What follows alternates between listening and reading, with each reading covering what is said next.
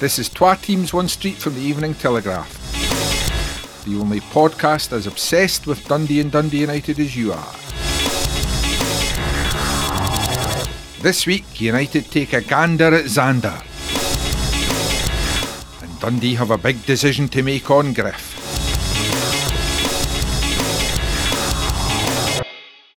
Hello and welcome to Twa Teams. Happy New Year to everyone out there. And to George Cran Happy New Year. and Graham Finnan, who are joining me this week for what George tells us is the 150th edition. George, does that mean we've had more editions than listeners? Possibly. That's right. It's, it's a close call. I think we're honest. past. I think we're past that mark quite a while ago, Stan. Actually, didn't yeah, maybe about a year ago. when yeah. we got to double figures. but actually, there, there is a, because of this Omicron, there is a chance with people isolating or suffering the, the the dreaded disease. There is a chance we'll have a few more new listeners. So I'd like to welcome them, and I'd also like to welcome those who partake in that traditional British pastime of. If it's going about, I'm saying I've got it. So, as long as they're not on the golf course and they're listening to this, Everybody's welcome, whatever your reason for listening. But right into it this week, because it's the transfer window. It's what we've all been waiting for. And after a slow start at Dundee United, bit of news. Zander Clark could be coming, George. He could be. News broke just this morning, just before we're on the podcast. So That for was once, we're, we're actually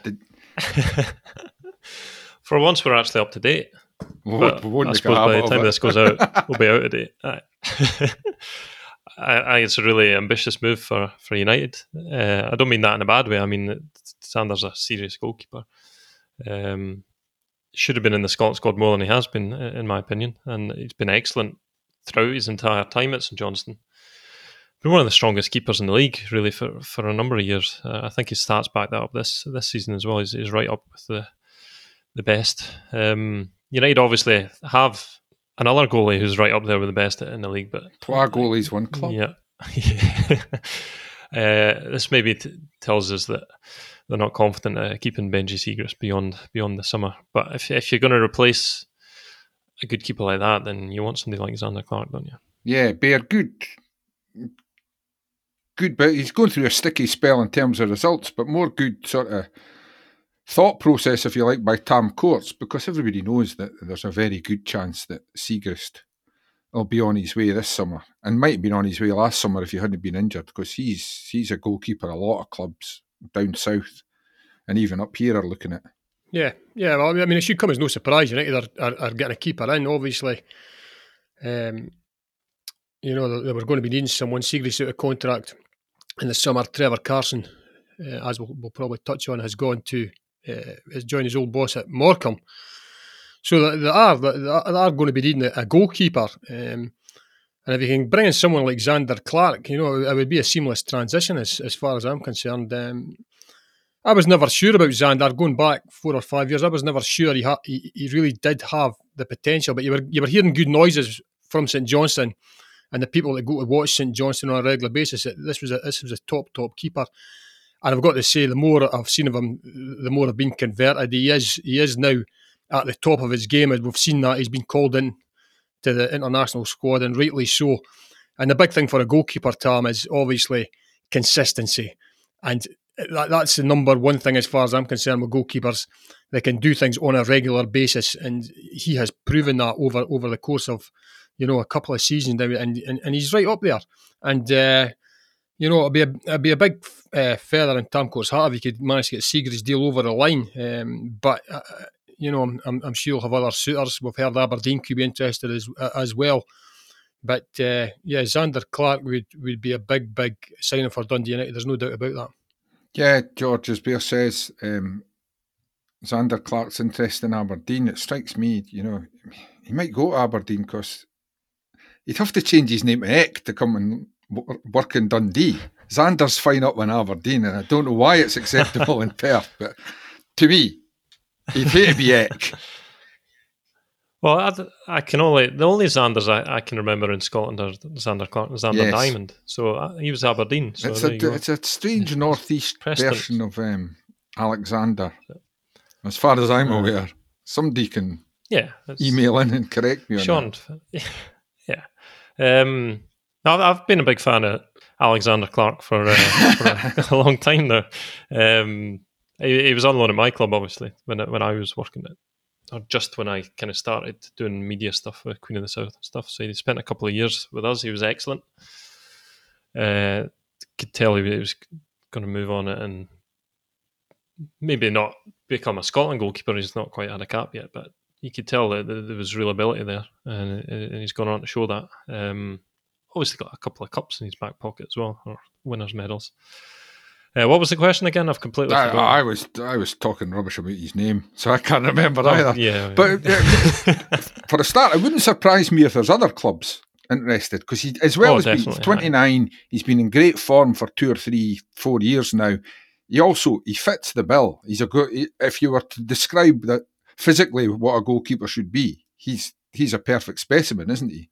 Yeah, and you, you'd think down south clubs are st- certainly seem to be taking a lot more uh, interest in, in Scottish players. I, th- I think it's it's a lot harder these days to get uh, players in from the, the continent uh, with Brexit and all the rules that come with that. So I think Politics and I know, but um, we've also got a lot of good players up here, and, and I, th- I think clubs are starting to notice that. Um, and no doubt, Zander Clark's agent, at the very least, will be sounding some out and seeing if there's if there's any big contracts to be got down there. Um, but United will be right in the mix, I would imagine. Yeah, I mean that's that's a big the, the, big question that occurs to me. I mean, thirty years ago it would have been a toss of coin where he went to.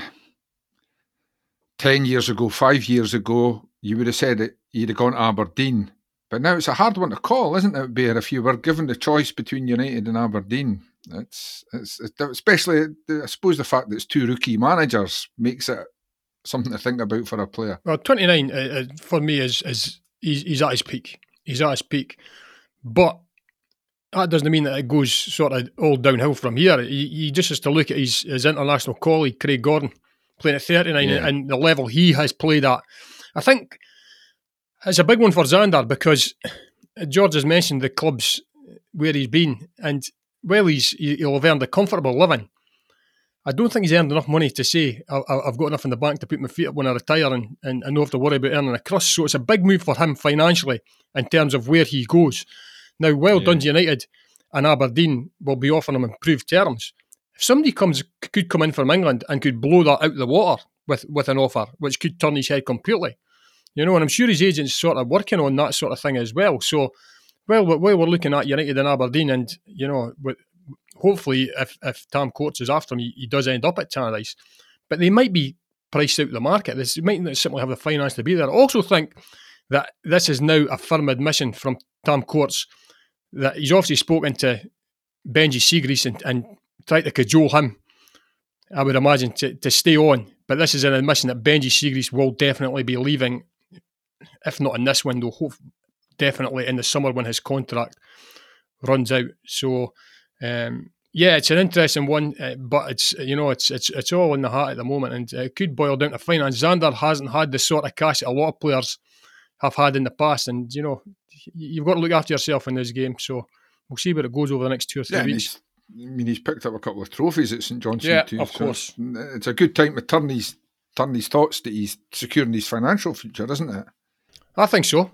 I think. I mean, you've got you never never know what's round the corner, Tam, in, football. I think for goalkeepers, obviously there is a there's, a, there's slightly more hope that you will be able to play on a wee bit longer than than uh, than uh, you know your outfield players, just for the nature of the beast. You're not having to run about during the game and putting crunching tackles all the time.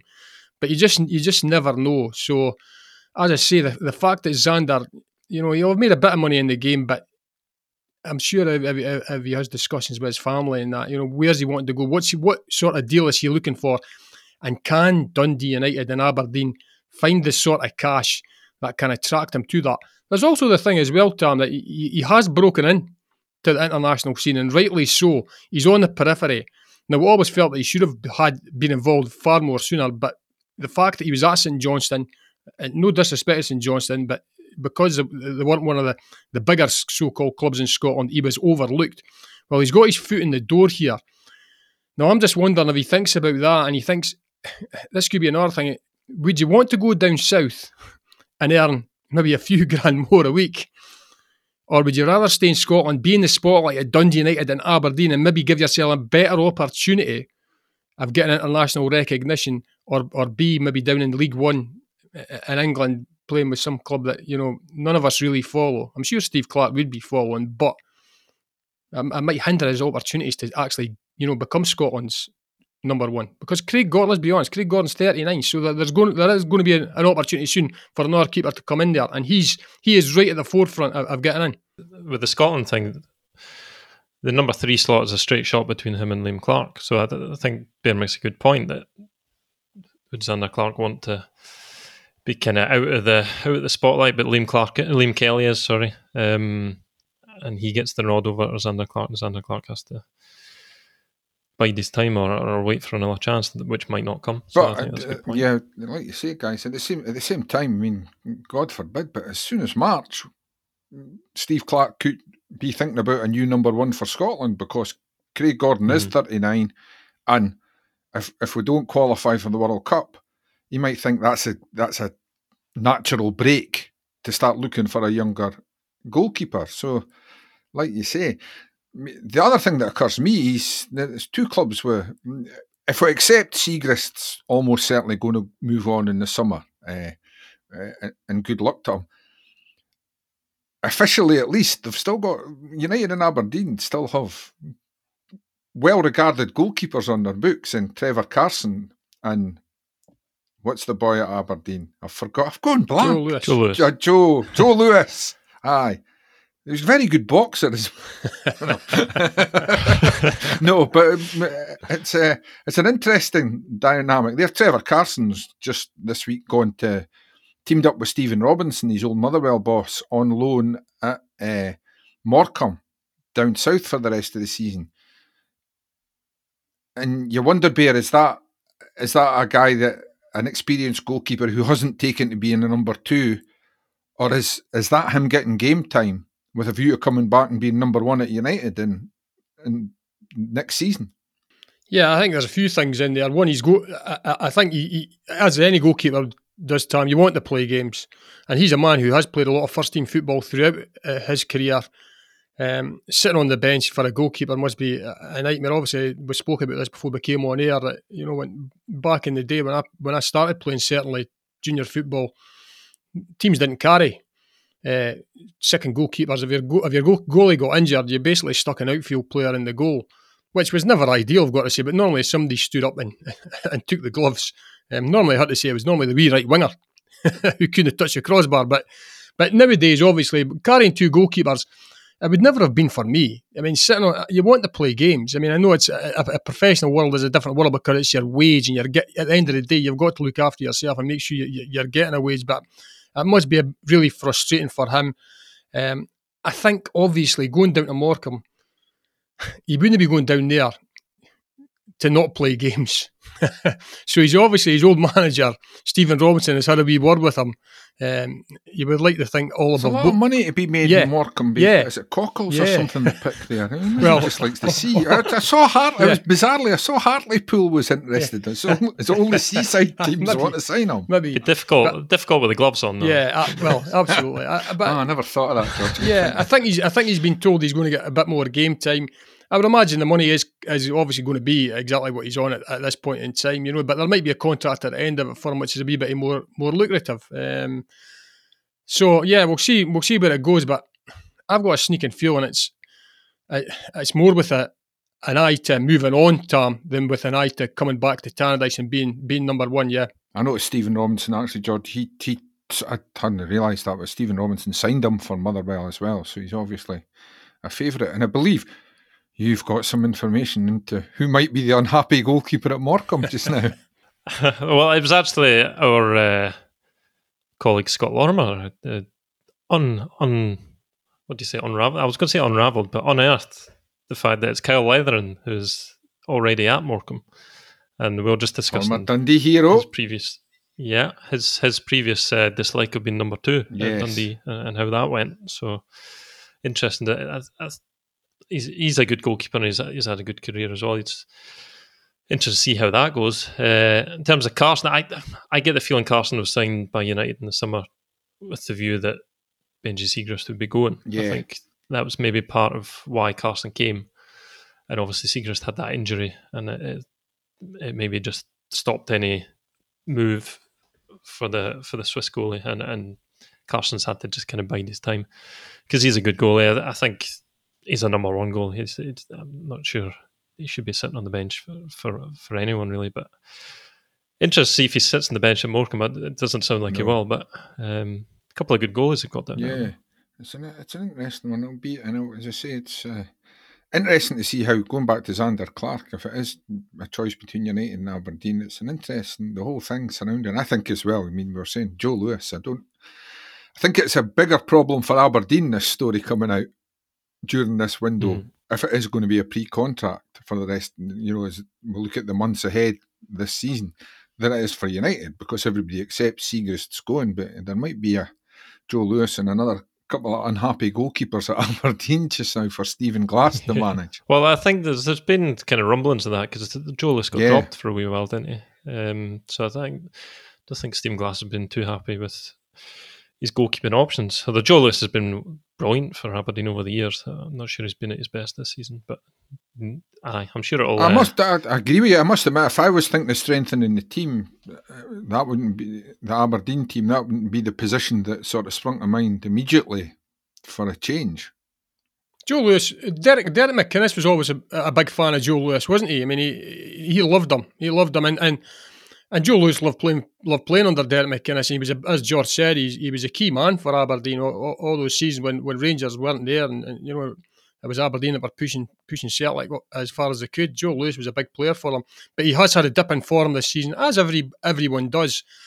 And there's a new the new regime in place, and it's sad to say, if a manager sort of gets it in his head that he's not really what, what he's looking for, you know, um, even though he's got him back in the team now, you know, the doubts the doubts will spring in. And when this story breaks, obviously, you know, Lewis is, I, I I don't know, he- he'll not go knocking at the manager's door, but he'll obviously think that, you know, the manager doesn't rate him Might be on as highly as the agent previous one. find Yeah. me somewhere in the summer. Well, it could be him. Joe Lewis, I think Joe Lewis is 36, 37 now, you know, so he's not, he's, he's, he's got a few years left. And I, I like Joe Lewis, but uh, yeah, things things move on. So it's, it's obviously Stephen Glass. It's an area Stephen Glass is looking looking to strengthen.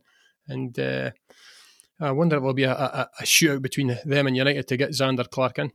Returning to United, I see also the, the, the early talk this window that Crystal Palace could be making another journey to Tannadice. They're reportedly very keen on young Kerr Smith. Yeah, I, th- I think um, as far as I'm aware, Dundee United have, have kind of quashed that that rumor. I don't, I don't think uh, how much. I'm sure they'd be interested. George, it's sort but, of sleeting here sure. today, so I never went and got a paper. Come on, eh?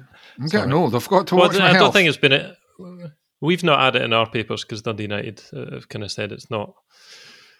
If there is interest, it's nothing they're aware of. Um, so Clubs are often the last keep to an eye on. I know sometimes, yeah. So we'll wait and see on, on that one. Um, well, he's been out of the team a wee bit recently. Uh, just interested to see how it is. He's still very Yes. young. I think United have a lot of good young players, and they want to want to develop them as much as they can. Um, Yeah, it's going to be a place that clubs look. I mean, I know dude, we we've we mentioned earlier in the season Scott Banks is, um, although he's he's not uh, in the first team uh, at Palace. Patrick Vieira has been praising his progress at Hmm. under twenty three level, and he's been on the bench a few times. So uh, it's the real worry is though you go down there and you just kind of get lost in the in the, in the system. So I, I, I prefer players to stick around and, and get some game time under the belt, which Kerr Smith is, is getting a bit. I hate, I hate to say this again so early in the podcast, George, but I totally agree with you. I, I, I always have a fear, and I see the, the, the actual the story I read was they, they, they, they would like to add him to their under twenty three squad, which is understandable given his age. But I tend to think these days now these these English Premiership clubs will think nothing of spending two, three, four hundred grand on a player that they'll only ever play at under twenty three level, and when he's too old for that, they'll probably get their money back from a championship or a League One club. So I never know. I'm never sure Yeah. it's a great move for the kids, un, unless they're being told you're your first team potential at this Mhm. club. And uh, Well, the, uh, there's a previous example, Ali Coote, if uh, everyone anyone remembers Yeah. him at United. He he left at Brentford under 23s, I think it was. He went and joined, um, and he he's gone on to play in Ireland. I think he's done quite well in Ireland, but it's kind of disappeared a little bit from the from the limelight. and bear up. I mean, on that subject, I remember um, speaking to Louis Appere not long before I gave up my full time uh, writing occupation, and he said the biggest uh, leap forward for him was go. I think it was at Broughty Mhm. Athletic he went to Yep. for a Yep. season because he was playing with men and it was tough and it Yep. was hard. I remember as well going further, slightly further back, Gary Bollan saying to me, Scott Fraser did great at Airdrie, and part of the part of the learning process he got Scott Fraser got when he went on loan to Airdrie as a kid was guys were saying, if we went if we win three of the last six games, I'm going on holiday this summer with the bonuses, and uh, and and guys are you know guys were in your face saying, Yeah. son, this this it's maybe only a a hundred quid win bonus to you, but it matters a lot to Yeah. us. And and it is the it, it, the physicality and the mental approach at first team level in the men's game Mhm. can be great for kids as opposed to playing in the very sort of technically refined under 23s or under 18s leagues and stuff like that where they learn great skills but you learn how to be a pro when you're playing with men don't you Yeah, uh, I mean Louis Appere is a, that could be taken another way Yeah, Louis Appere is a, a, a shining example of, of someone who's done that, and you know Tam Courts could, could point to him. I mean, Tam Courts has his own experience. Obviously, uh, uh, spent a long time in the in the junior world and, and knows knows what it's all about. But for United, I mean, like George says, they've got umpteen talented kids who have all been given a fair bit of game time this season. So it's no surprise to me that that you know it's, it's probably a surprise that there's not more of them being linked with, with academies down south. But it's that choice, Tom. It's that choice. You've got to make the right choice, and you, you, your head can be turned sometimes with the figures that are put in front of you at an age like that. But it's the development aspect of it. And I'm with George. I think if if you've got a manager who's willing to give kids a chance, which he has done, and you're in his thoughts, I would be my personal belief that you should stay exactly where you are. You should stay exactly where you are and, and take your chance and try and get into that Dundee United first team. And, and before you know it, you could find yourself an integral part of that team. And and the manager will find it difficult to leave out. And and you know, then you can then you can be in a very strong position if you do decide to move a couple of years down the line. You can add another nothing to the value, probably another couple of zeros to the value of, of the cash you're likely to take on, rather than the cash you could take on now, moving down to one of the academies and then never been heard of again for, for quite a few years. So, yeah, I think you've got to think long and hard. Louis Appere was, uh, uh, as I say, we you you were talking about him, and what I would say is he went to Broughty Athletic, and he was no big time Charlie. I spoke to I spoke to the, the manager at, at Broughty Athletic at the time, and he told me that Louis Appere was prepared. He, he also trained two nights a week, the part time setup. He came over, and he, he didn't just come in and train and go home. He, he came in. You know, he, he, he mingled well with with the lads. He he was the sort of guy who'd be prepared to stay on, help tidy up the change room, pick up the balls, the cones, and the nets and everything. You know, and they really appreciated him for that because obviously they've seen a few professional players come in and, and think that they're better. And and Louis Appere wasn't like that. And and fair play to Louis, and he's gone back to Tannadice. And while he's he's he's not getting as much game time as he'd probably like, he's still in the picture. And I think I, I believe he's still got something to offer. I think he's a really a really talented lad. I think, and I think certainly at that level, he looks as though he, he, he can cope with that sort of level of football. And uh, it's a credit to him and uh, obviously his parents as well. That you know he's he's got the right sort of attitude that to, to just get just get stuck in and get on with things. Um, so yeah, if they're looking for examples of- of where they should go, they should maybe speak to him first before before they take that on board. Yeah. Good stuff. Moving away from transfer news at United, the, the coming out the, the word coming out from the club this week was they've linked up with Fulham in a new cooperation deal. Which I have to say, when when I read the headline, I yawned and thought, not again. But looking into it, I can see that the way this one seems to be structured, there might be something in it for both clubs. Uh, before I come to you too, the reason I say that, I always think uh, these things are great in theory where you say, well, share players and share that. But one, one of the things that always sort of strikes me, especially a London club, notorious London boys don't like to leave. You go to a kid and say, go up to go up to Dundee United for a year, and there's somebody somebody in the Eastman Premier League wants them that's only 40 minutes away from their house, and they go, "Now, thanks, mate." and and that that's often the big stumbling block when clubs say we'll share players. They forget that you have actually have to get the players to agree to that. But I see that this one they're talking about sort of a scouting relationship and maybe coaches having spells at stuff like that. So they're while I don't think it will be the, the, the great earth shattering change to both clubs' fortunes that they'll obviously say it's going to be. There might be some worth in something like this. Yeah, I, th- I think it's interesting. Um, and it makes sense for United to try and tap into a, a big club with. Obviously, Fulham are, going to have a much bigger budget than, than United have. Just the fact they play in the English Championship uh, and have they're probably still getting parachute payments from from getting relegated from the Premier League. So it, strikes me as a no-brainer for United to try and tap into whatever knowledge they've got, whatever facilities or, or whatever they've got. Um, ideally, you'd like to be able to loan some players as well, as you mentioned. Um, that, that, wasn't really mentioned in their uh, statements, but you'd think that could be a possibility down the line. I get the feeling that Fulham quite like the look of United's academy, the way it's shaping up, and the players that are coming out, and they may, might want first choice options for, for players coming coming through that. But it's one of these things that you have to give and take, and hopefully United might be able to get a lot from it. Yeah, and, and, and I mean, the thing that, as I mentioned, I, I quite like, I was interested in the bit about scouting because, um, I mean, just last year I spoke to Peter Marr for your namesake, Steve Finnan's uh, excellent book on Jim McLean.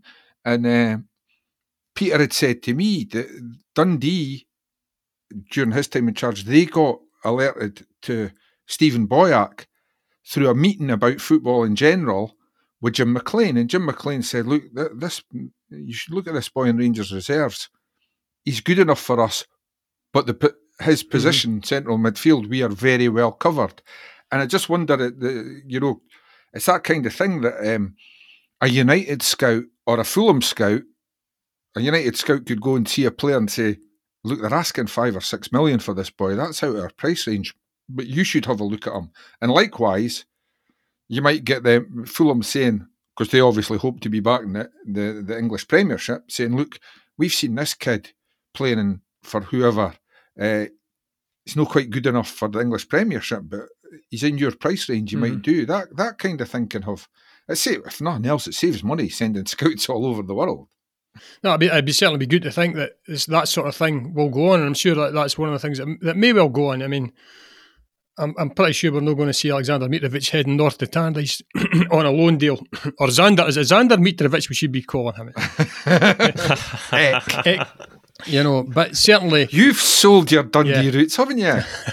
I'm, I'm thinking what George was saying is correct. I think that Fulham may well be aware of what's going on at Tannadice with the, amount yeah. of talented youngsters there is at the club, and this this would give them, you know, a, a first first option. You would think, you would yeah. think they would get the first oppor- yeah. first opportunity to to get these players. I also think it's good, just on a on a sort of a, a, a PR basis. It raises awareness of the club, and we're in this global world now, Tam, where you know, anything that raises your profile online, etc., is good. Yeah, it's good. It gets it gets you out there. And Fulham, there's a good chance that Fulham will be back in amongst the big boys of the Premier League next season. Um, so, yeah, any sort of link up like that can you can never never. I don't think it can be anything wrong, and if, if it helps on all levels, commercial, retail, etc., as well as the academy and the football side, then it can only be a win-win for Dundee United. Yeah, I would add. Well, I say that sort of had a wee yawn when I saw the headline. Most of these deals do peter out, but that doesn't mean to say that eh, if one works eventually, it can be worth a lot to you. And and and, and these are the kind of things that you like to see clubs keep trying and keep tinkering with, if you like, the details of the deals to see if they can get them to work. Because they, they should uh, be able to benefit from that kind of cooperation. Yeah, I mean, it's just as I say, it's, it's, it's one of these things. For, for United, why not? Why not try it? See what happens, and you know, hopefully, a couple of years down the line, you know, the, the, both clubs will benefit benefit from it. I'm hoping that the the, the, the half a dozen really, really talented Dundee United, United youngsters on the plane for Fulham, I've got to say. But if they are, let's hope that United are, are well reimbursed for that. That very. Or at least the club run buses so you can see all yeah, the players exactly. that came through the academy. get, get a weekend in London to see our great our great talent emerging. Anyway, that seems to be that for United. There'll be more after this. Turning our attention to Dundee. Wee bit disappointed as a fan, I have to say that, that there's nobody arrived yet because it was it's been clear for a while uh, through nobody's fault that they, they would need some bodies, uh, George. But the big Mhm. the big question mark this week seems to be: Will Leigh Griffiths stay or go back? Uh, it's been pretty quiet. Um, I think I think fans are maybe getting a wee bit anxious that nobody's come in the door, but Well, I think you could call it panic in my house. I always feel that you're better off being a bit patient and doing good good business later in the window rather than doing bad business bad business right at the start of the window.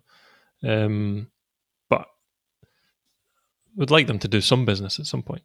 Um, with Leigh Griffiths, it's an interesting one um, because obviously he hasn't been the Leigh Griffiths we know.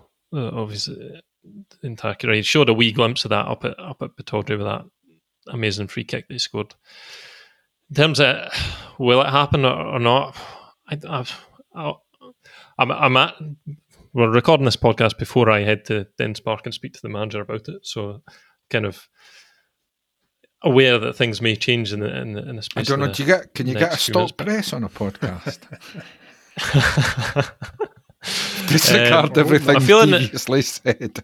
I know. My, my feeling uh, at the start of the window was that he would be here for the the rest of the, the season. But as this week's kind of gone on, I've started to, to wonder if that's going to be the case.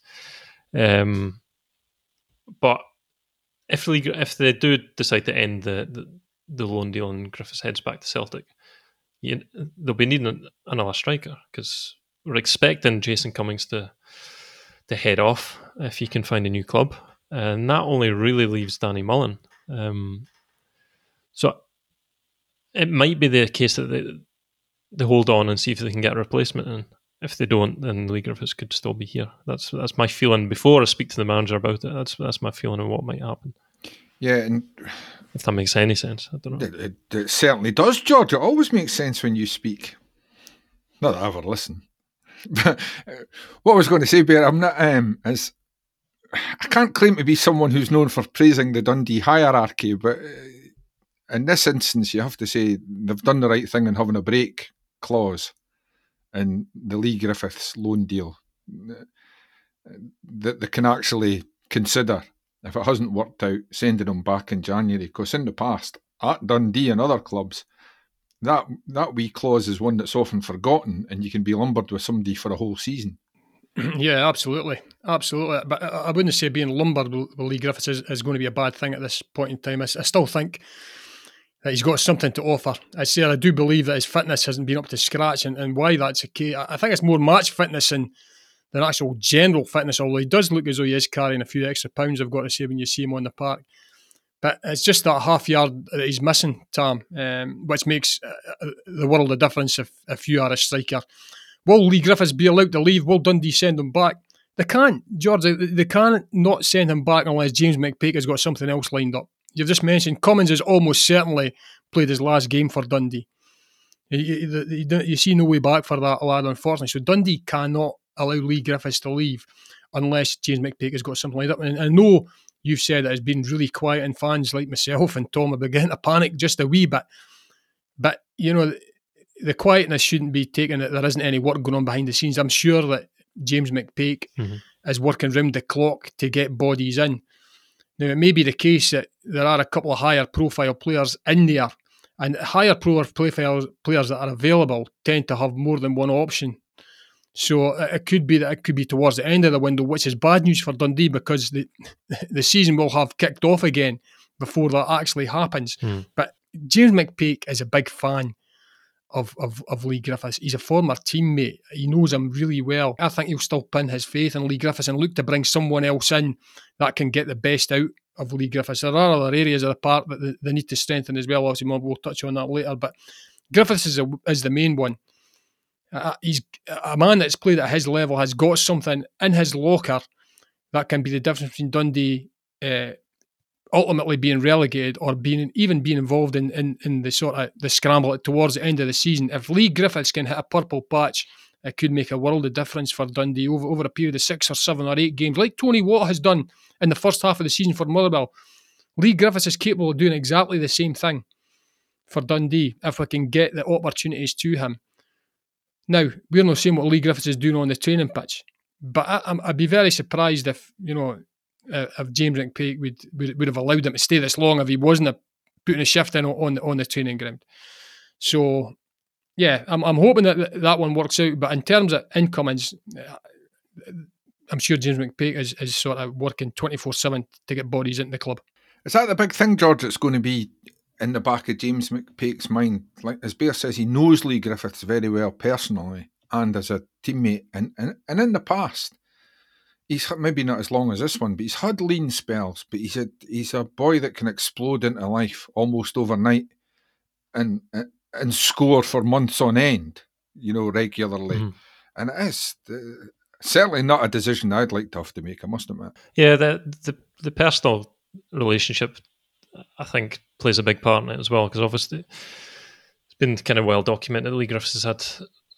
Uh, troubles off the field and things like that. And when you're, I, I don't want to put myself in James McPake's boots, but there might be that concern if he sends him back, then what happens to the person then after that? That might be then he's thinking. I know fans want to really interested in the in the football on the pitch, but that's that's something that may come into the manager's mind. In terms of the form, you, you hope that that goal against Aberdeen is one that can really ignite the fire in him again. Um, it was a difficult day that with obviously all the, the players missing and, uh, and things like that. Maybe the break hasn't come at a good time for, for Leigh Griffiths himself because there's a bit of spell after that, after scoring that goal. Um, I don't just have to wait. It's really difficult because he, he hasn't been up to up to scratch really so far. Um, couple of wee glimpses, but my main worry is that he hasn't missed that many chances. That's the thing that strikes me over his time at Dundee so far this season. It's not like he just hasn't been able to find the net. He hasn't been getting yeah. the chances, uh, and that, that that's the main worry for me going ahead throughout the rest of the, the season is, is whether he'll be in, whether that's to do with being unfit or or what have you. It's just not happened for him. Whether it's that'll change in, in the second half of the season, it's a gamble either way. I would say. Um, if you send him back, then how you always have that nagging feeling. Oh, what, what, if, we kept yeah. him and then he, he turned good? Um, I think it's a really tricky one for the manager. That's why being a manager's a uh, rubbish job. As Bear says, though, the, the, we know this time of year how busy managers are. So uh, uh, you can bet your life that James McPake's working late into the night every night, speaking to other managers, agents, players, coaches, and um, he's already looked to strengthen, probably for a short term fix uh, at the back, because Paul Watson's been training uh, there, I believe, George. Uh, yeah, he joined them this week for, for a trial period. He's obviously a free agent after leaving Dunfermline under a, a bit of a cloud, shall we say. Um, bit of a falling out uh, with the Dunfermline management after a unsanctioned leave of absence. I, I think we'll maybe call it. Um, not what I would have called my stag do, but I think that's that was what happened. Um, so that's an interesting one. Uh, whether that colours any thinking. Um, every time I dealt with Paul Watson at Dundee United, I, I, thought he was, I thought he was really good to deal with it. Yeah, it's it's funny um, that he, there was a disciplinary issue because he, he's someone you would describe as the consummate pro. Yeah, it did. It really surprised me because always when when there's bad days for for clubs, I, I always have a lot of respect for the players that come out and speak. And he came out and spoke no problem after the Yeah. playoff defeat to me, and he spoke really well. And I, I, I always have a bit of respect for for a player that can kind of that's willing to come out in front. I never had in his time like at United. He never Yeah. had on the park. He never had off the park. When things were when things were going wrong, he always he's, he's got his limitations as a player. There's there's no doubt about that. But but he always gave everything he had, as I say, on and off the park. And I, I was a big admirer of him, of him as a person. I must admit. I, th- I thought he was unfortunate not to get a contract when United went up because he he, he had a good season in that, that championship winning team that obviously the, league was cut short. Um, I'm, not sure he's had quite the same impact at, at the, when he was at Dunfermline. Um, obviously, they've struggled a wee bit the last couple of years. Um, he is versatile as well because he played fullback Yes. United for a fair spell, which might be in his favour because obviously Corey Panther, the man who never appeared un- until Boxing Day, he he was kind of backup for the fullback positions. That that might be might be a handy handy ad just to have a, that option. I, don't if Paul Watson convinces James McPake he's, he's good enough to sign. I it's not a first choice option. I, I think it's a, a squad man who can play in a couple of positions. Yeah, and as I look at your notes for this week's show, George, it occurs to me that I mean, hopefully there will be a few new faces coming into the dressing room uh, by the end of the month. But uh, the one that could have the biggest un- impact, it strikes me, could be a returnee in the shape of Finn Robertson. Yeah, I'm really looking forward to seeing Finn back. Obviously, when he came through, he's a, lo- a lovely midfielder. Really nice to watch. Really keeps the ball and it wins the ball back really well. My concern is he has he hasn't been getting as much game time as you would like at Cove. Uh, they have a very experienced midfield. I think uh, Fraser Fyvie and Iain Vigurs and somebody else whose name escapes me. Um, but he's Probably generally been sub in the last few years. um, we all know he's got the talent. Um, the the worry, my, my worry is that he was put out on loan because he wasn't getting a game because Shaun Byrne was in really good form, Uh, and they they're the kind of he that's his position really. So he couldn't get past Shaun Byrne, so he got sent out on loan. Then Shaun Byrne gets injured, and Dundee are a bit hamstrung because Finn Robertson's out on loan. But now Finn comes back, Shaun Byrne's back from from injury. So my concern is he just he's back on the bench. But that's up to the lad, I suppose, Yeah. to, to push himself. Bear, am I going too far out on a limb here to say that if. I mean, I was surprised he went out on loan, I must admit, because when I saw him when he broke into the team, what occurred to me, if that laddie was French or Spanish, they'd be raving about him. Mhm. Because technically, I mean, and, and what we touched on it earlier, there- there's more to uh, football uh, at that level than just your technical ability. But really, he- I was taken aback the first time I saw him by the level of his technical ability, and I, I think, I mean, he's he's an immense talent. No, he is. He is, and you know, James James McPake has got complete faith in this lad as, as he showed by putting him in as a 16 year old in derby matches and things like that. I think there's been a lot of circumstan- unfortunate circumstances have conspired against Finn Robertson. Um, he's obviously he, when he came into the team, he, he played with a real freedom. I think you know he, he played like he, he, didn't have a care in the world. He didn't didn't the, the situation Dundee found himself in and, and the, the gravity of games didn't didn't affect him. He just played like he was playing in an under 16 match, Dundee under 16 match, took the ball, did the things that he was taught to do, moved it on well, passed the ball well, got tackles in. You know, and he looked a right, a right, right prospect at, only 16. You, you, you thought the only way was up for him. Unfortunately, he, he was hit by injuries. Unfortunately, he, he lost his place in the team. Unfortunately, the Dundee midfield became the engine room that, that drove them on, you know, through the, the champions that, that season. Shaun Byrne really, as, as George has mentioned, stepped up to the plate, but uh, there were, there were other guys in there like, like Paul McGowan, Paul McMullan was signed. It was very, very difficult for Finn Robertson to get back in the team, and he, he's gone up to, to Cove to get games. Now, unfortunately, again, because Cove, Cove are a sort of, uh, uh, although they're in that League One, they do have a, a fairly hefty budget, and you can see that by their squad. And it's one of these things, Tom. The manager's paying a lot of money for these guys like Fraser Fyvie and Iain Vigurs. Now, if he was to leave them on the bench in favour Yeah. of Finn Robertson, it's a tough call. It's a really tough call. So maybe the best thing for Finn is, is to come back to to, to Dens, and, and I'm hoping that. I mean, he'll, he'll get great support. He might struggle initially to get in the team, but I'm hoping that when he does get in the team, you know, he, he believes in himself. I think that's what he has to do first and foremost. Believes in his own ability that he's good enough to play there because he is. He has the ability to play in that team. We've seen that already. You know, and he has developed obviously physically over the last couple of years as well. But now he's got to go and take command of that area. When he's on the ball, he's got to take command. I know there are others in there like Charlie Adam and Paul McGowan and Shaun Byrne and, and McGhee. But if he's going to get himself in that team, he's got to show, start showing a, a lot of maturity. And he's still, he's still a young kid. And he should look just across the midfield to another guy who's come in and has claimed a place for himself in Max Anderson. Max Anderson was was a bit part player. Now, if you look, ask Dundee fans, he's one of the first names that should be on that team sheet because he gives Dundee something a wee bit different to other midfielders. And as much as the energy, the drive, the, the willingness to go up and down the park at pace, and he's not afraid to put a tackle in. I would suggest that technically Finn Robertson is a, is a different player to Max Anderson, but is a far better player than Max Anderson in terms of, you know, passing the ball, keeping the ball in possession in tight areas, you know. But he's got to go and he's got to go, you've got to grasp that opportunity when he, when he gets the chance. So back at Dens, it'll be a big six six months for him. Hopefully his fitness is good, um, and, and, and we see him, you know, before the season's out in a dark blue shirt again.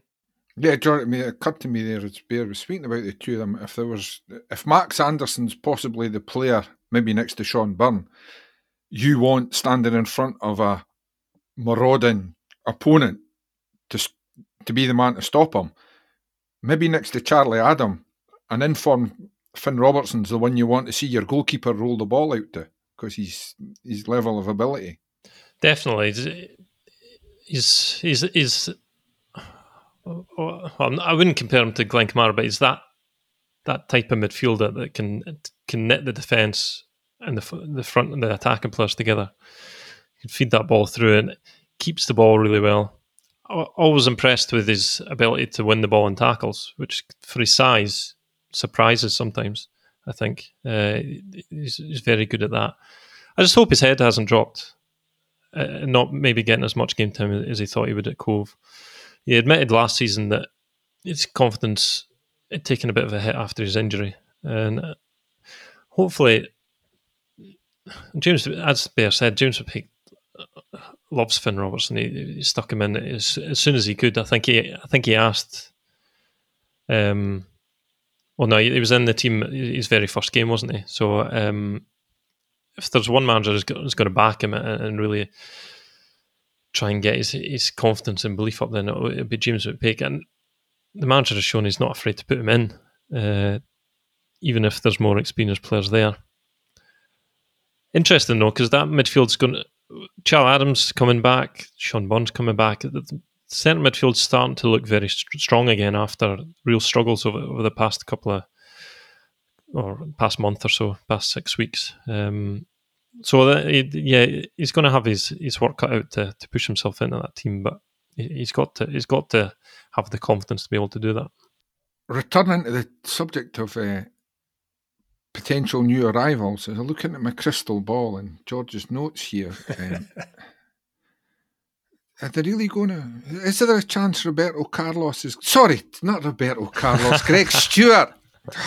Obvious mistake to make for those who have seen his yeah. free kick in the Indian Premier League. It's, I was.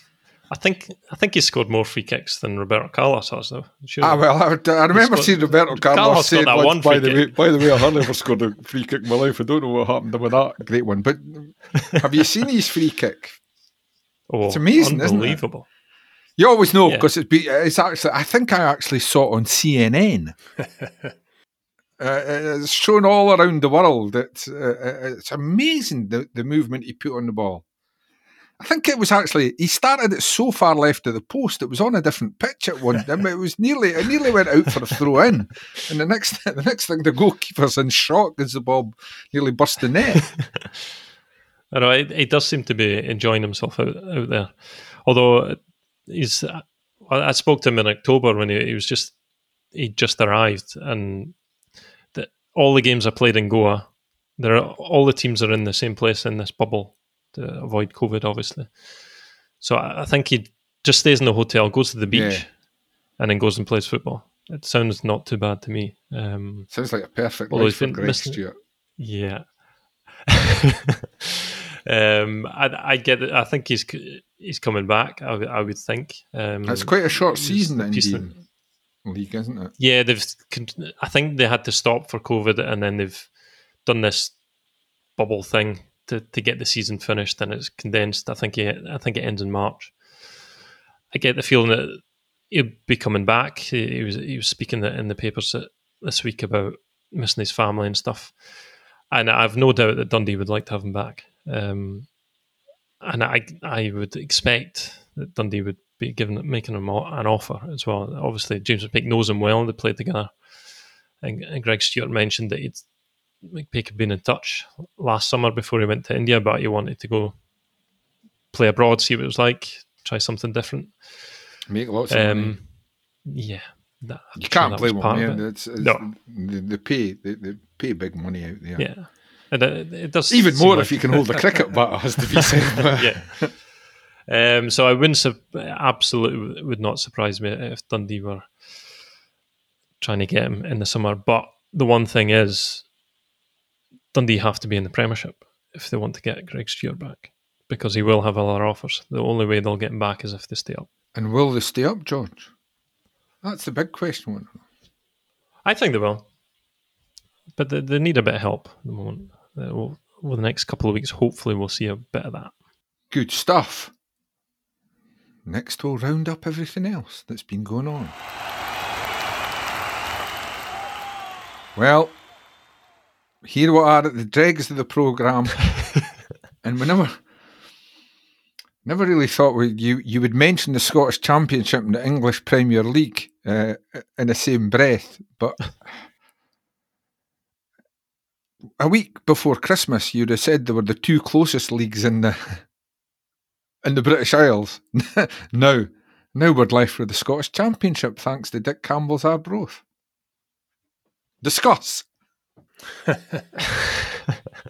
I don't want to speak about the English Premier League. Liverpool have been Well, stinking. I think if I go back a few months, I think uh, um, if we dig if we dig into the archives of the, the podcast, I think we'll uh, we'll see that uh, I said two months ago that Manchester City would win the English Premier League, and I'm not changing my mind. I'm not changing my mind, and no surprise there, obviously. Eh? But um, going to the, the Championship, the big question is: Can Arbroath hang on to, to to that top spot? It's I, I've got a sneaking suspicion that they've done really well, and this is a this is a team that's be, been built now for quite a number of seasons going back, and it's, it's not just the players in the team; it's the actual mentality of the club itself to get themselves to this point to believe that they can actually take it take it further. But I've got a feeling that part time football is going to come back and bite them in the backside. I hope not, but as the games pile up and these guys are going to have to play two, three games a week on a on a consistent basis, to ask them to do that and hold down full time jobs is going to be incredibly tough against against teams that have got their players resting right through the week up to game time. And you know, um, I'm I'm sure that, that they're going to give it a, a, a real go, but it may may well be that they will come up short. But I, I would still put put money on them getting into the playoffs, and that might be actually the, the, their best avenue because I would back Arbroath over over two legged games against uh, the majority of teams in that league. It depends obviously who's coming down from the, the Premiership. But I saw last season uh, Dundee Dundee managed to, to see off Kilmarnock quite comfortably. So yeah, I've just got a feeling that uh, the, the full time aspect will, will be the telling factor in Arbroath this season. Yeah, but as as as Bear says, maybe the playoffs would be a nobody would want to play Arbroath, and maybe more specifically Dick Campbell. I, I, I have to admit, I've all, I've always got this thing. Every time you see him interviewed, he, he ah, all these tactics and all this and that. When they played Inverness, uh, was it Boxing Day or the, January the second, whatever. I, I've never been more convinced of a nailed on draw because for all for all Dick's talk, he is tactically so astute. And the one thing he knew, he, that was a game. Arbroath lose to Inverness in that game, and in a lot of ways, people go, "Oh, the bubbles burst." Hmm. And he's put his team out and made sure they didn't lose that game. They've maintained their their their advantage at the top of the table, and everyone's still speaking about them. And moving forward, it's that kind of astute awareness of what football's all about make makes them dangerous, doesn't it, George? Definitely. I'm, I've no doubt they'll still be there or thereabouts come the end of the season. I think losing the Livy striker Nouble, if I can pronounce that properly, the big lad, uh, was good yeah. player. Um, he was very good. He was excellent. Um, proper talisman for them. Losing him's a, a blow. Although he, he, didn't score a huge amount of goals, Michael McKenna's the, the big goals man, so it might not be as big a, a loss as it looks. I I think they'll still be up there coming in the season. And taking Bear's point about part time football, I think Dick Campbell's quote uh, last week was people think we're a bunch of monkeys because we play part time or something something along yes. those lines about people not taking them very seriously because they're part time. And I think I think there's maybe not quite a chip yeah. on the shoulder, but there's there's a there's a desire there to prove people wrong that you can be successful. I, I didn't mean it like that in, in any aspect time. whatsoever. You know, I know, so, no, I know you don't. But, but that in itself, yeah. that's classic Dick. Yeah. On the one hand, you say you're yeah. you're going to win the league. Don't be ridiculous. We're part time. but if you say you can't win the league because we're part time, oh, we're, not, we're not just having a laugh. So he, he's great, isn't he? He uses he uses everything to his team's advantage, which, given the, the experience he's got, it's maybe not a surprise, but. There, it is an it's an amazing story, and I mean, and I think is it fair to say it's a totally different level and different circumstances, but just the fact that Leicester won the English Premiership a few years ago, when right up until March, February, the, the longer people write them off, the happier he'll be. No, that's absolutely that's absolutely the case. You use it, and he uses it in the right manner. every, every team that every person that, that writes Arbroath off, you can guarantee Dick will use it to his advantage and his team's advantage, and and and, and as you know, a spur to go and prove people wrong. He's been doing it all his life, hasn't he?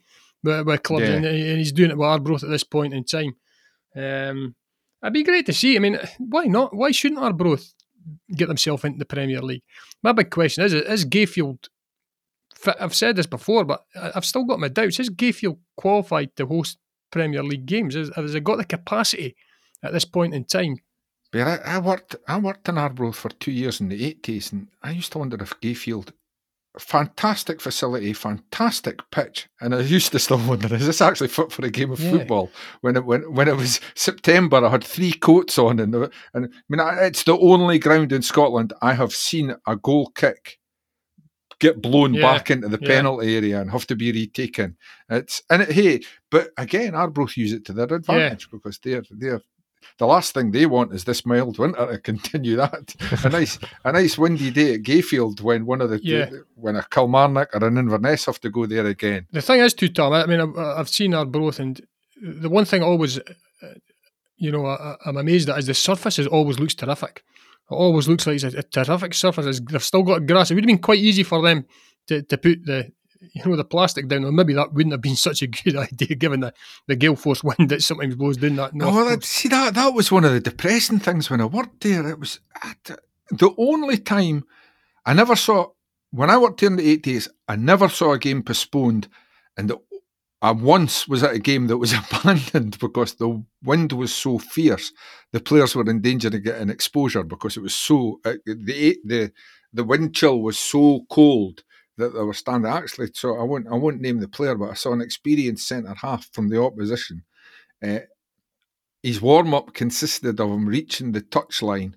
Uh, he swore, turned round and went back in the dressing room mm. and hmm. wasn't seen until three o'clock because it was so cold. The, the rain was horizontal. And that was the actual game that did get called yeah. off late in the second half because the referee came across to the bench and said some of the players are actually, their, hand, yeah. their hands were going you know, blue. I, I firmly, and he was worried about their yeah, health. I think that if, if they did put an AstroTurf, a synthetic surface down, you'd get more games called off because quite simply, they wouldn't be able to place the ball for set plays. Yeah. You know, nowadays, uh-huh. obviously, if it's grass, you're able to take a chunk of the grass and, and you know, uh-huh. put it in, but you can't do that on you can't do that on plastic. And you, you, need to get somebody to put their finger on it to hold it while you're running up to take the goal kicks and things. And you know, referees wouldn't have that. So, yeah. I mean, for all the wind too, though, but it is, it's always a great pitch. It's mm-hmm. a great surface, and Arbroath show that. They're, they're, I mean, whether whether tiredness becomes an issue because they're not able to train as often as the other teams in the league, they're a good football team. Yeah, he's got he, he's he's got himself a, a, a, right good side, a right good side, a, a, good blend of experienced, good young lads, fit players, guys who come on. They look as though they're every time I see Arbroath, the substitutes look as though they're absolutely bursting to get on the park. You look at other clubs and the hmm. subbies mm. are, you know, they don't look as though they're interested coming on the park. You look at our Arbroath, it's like Dick's got to hold them back before they go. And he's yeah. like that, right? One, two, three, go, and they're away. And that's that's that's that's the whole. It seems to be the whole sort of feature of the club. It's it's brilliant, and that only comes from from one person, Dick Campbell, and his coaching staff, and it's rubbed right off on on the team you know, the, the boardroom and the, the Arbroath, the, the, wider community Arbroath, and you can see that they're improving their they're improving their, their attendances, you know, week on week. He's done it's a remarkable job. There's a definite there's a definite Netflix Netflix series in there somewhere. oh, imagine that behind, behind the scenes with Dick Campbell. Oh. It it would be called B. but, um, George, at the risk of having a jibe at you, which I will, is another thing in their favour has to be the fact that uh, there's no pressure on them. They they've already achieved their goal, their major goal for the season, and that they won't get relegated. And maybe with the exception of Queen of the South, who I can never work out why your beloved Doonhamers have never really been in the, never been in the Premier League. Everyone else in that league pretty much starts the season with the fans demanding promotion. Pretty much. I mean, I was just having a look at the table there, and you've obviously got the Dunfermline at the wrong end. It'd be definitely looking for promotion. Yeah, Hamilton Accies are, are not long down. You've got Kilmarnock struggling and having to change manager, uh, which could be an interesting one, obviously. Partick Thistle are a big club with ambitions. Inverness, been up there a long time. Raith Rovers are a very good side, and they've yeah. been going strong. I mean, these are all really big clubs, good teams, good managers, but Arbroath are outstripping them at the moment. Um, my team has no chance, obviously, because we're rubbish. But um, yeah, we, we haven't been in the top flights what, since the sixties, I think. First division, which I, given yeah, the size of I, I can, given the size of uh, Dumfries in, in the area, that yeah, I, I don't understand that, George. Well, Other than you're the, the Dundee, you're the Dundee of the south of Scotland. We're cursed. That, I can't. I can't believe Ewan's missed this this podcast this week. It's chosen the wrong week to be off, and we're we're lauding Arbroath yet again. He'd be. He'd be Where glad. is he? Is he is he resigned and taken up a career in darts or something like that? Because that seems to be his passion. yeah, he's he's Alan Soutar's new PR, I think. Uh, but I saw him on Facebook. He's making his wife watch the final and everything like that. Really? He's maybe yeah. I bet maybe he's making it up to, to a bit of time off. So. I we just had a holiday in London for goodness sake. Going to the darts, singing singing old football songs. Kind of jobs that? You got a taste of the big time down there, Sky TV and the media the media rooms. Now it's back to reality in Gayfield in the press box oh, yeah, he's obviously too big for two teams one street. That's it. Yeah, he's got he's, he's a London boy now. He's probably dressed as a Pearly King or something like that. Knowing you. It's, that's why that's why you two are too scared to go away. That's why you never miss an episode. Because if you do, you get slaughtered. Get used to it. Anyway, that's about it we've managed to make this so far quiet transfer window seem busy. No wonder we've lasted 150 episodes. Here's to the next one. If you like the podcast, we'd be grateful if you tell your pals about it, or even better, leave a review or a simple rating on iTunes or wherever you find your podcasts. All that really helps people find Twa Teams One Street, and that means a lot to us. Don't forget to pick up your copy of the Tilly Monday to Saturday for all the latest from Dens and Tannadice, or go to thetilly.co.uk to find out how you can get the paper delivered right to your door.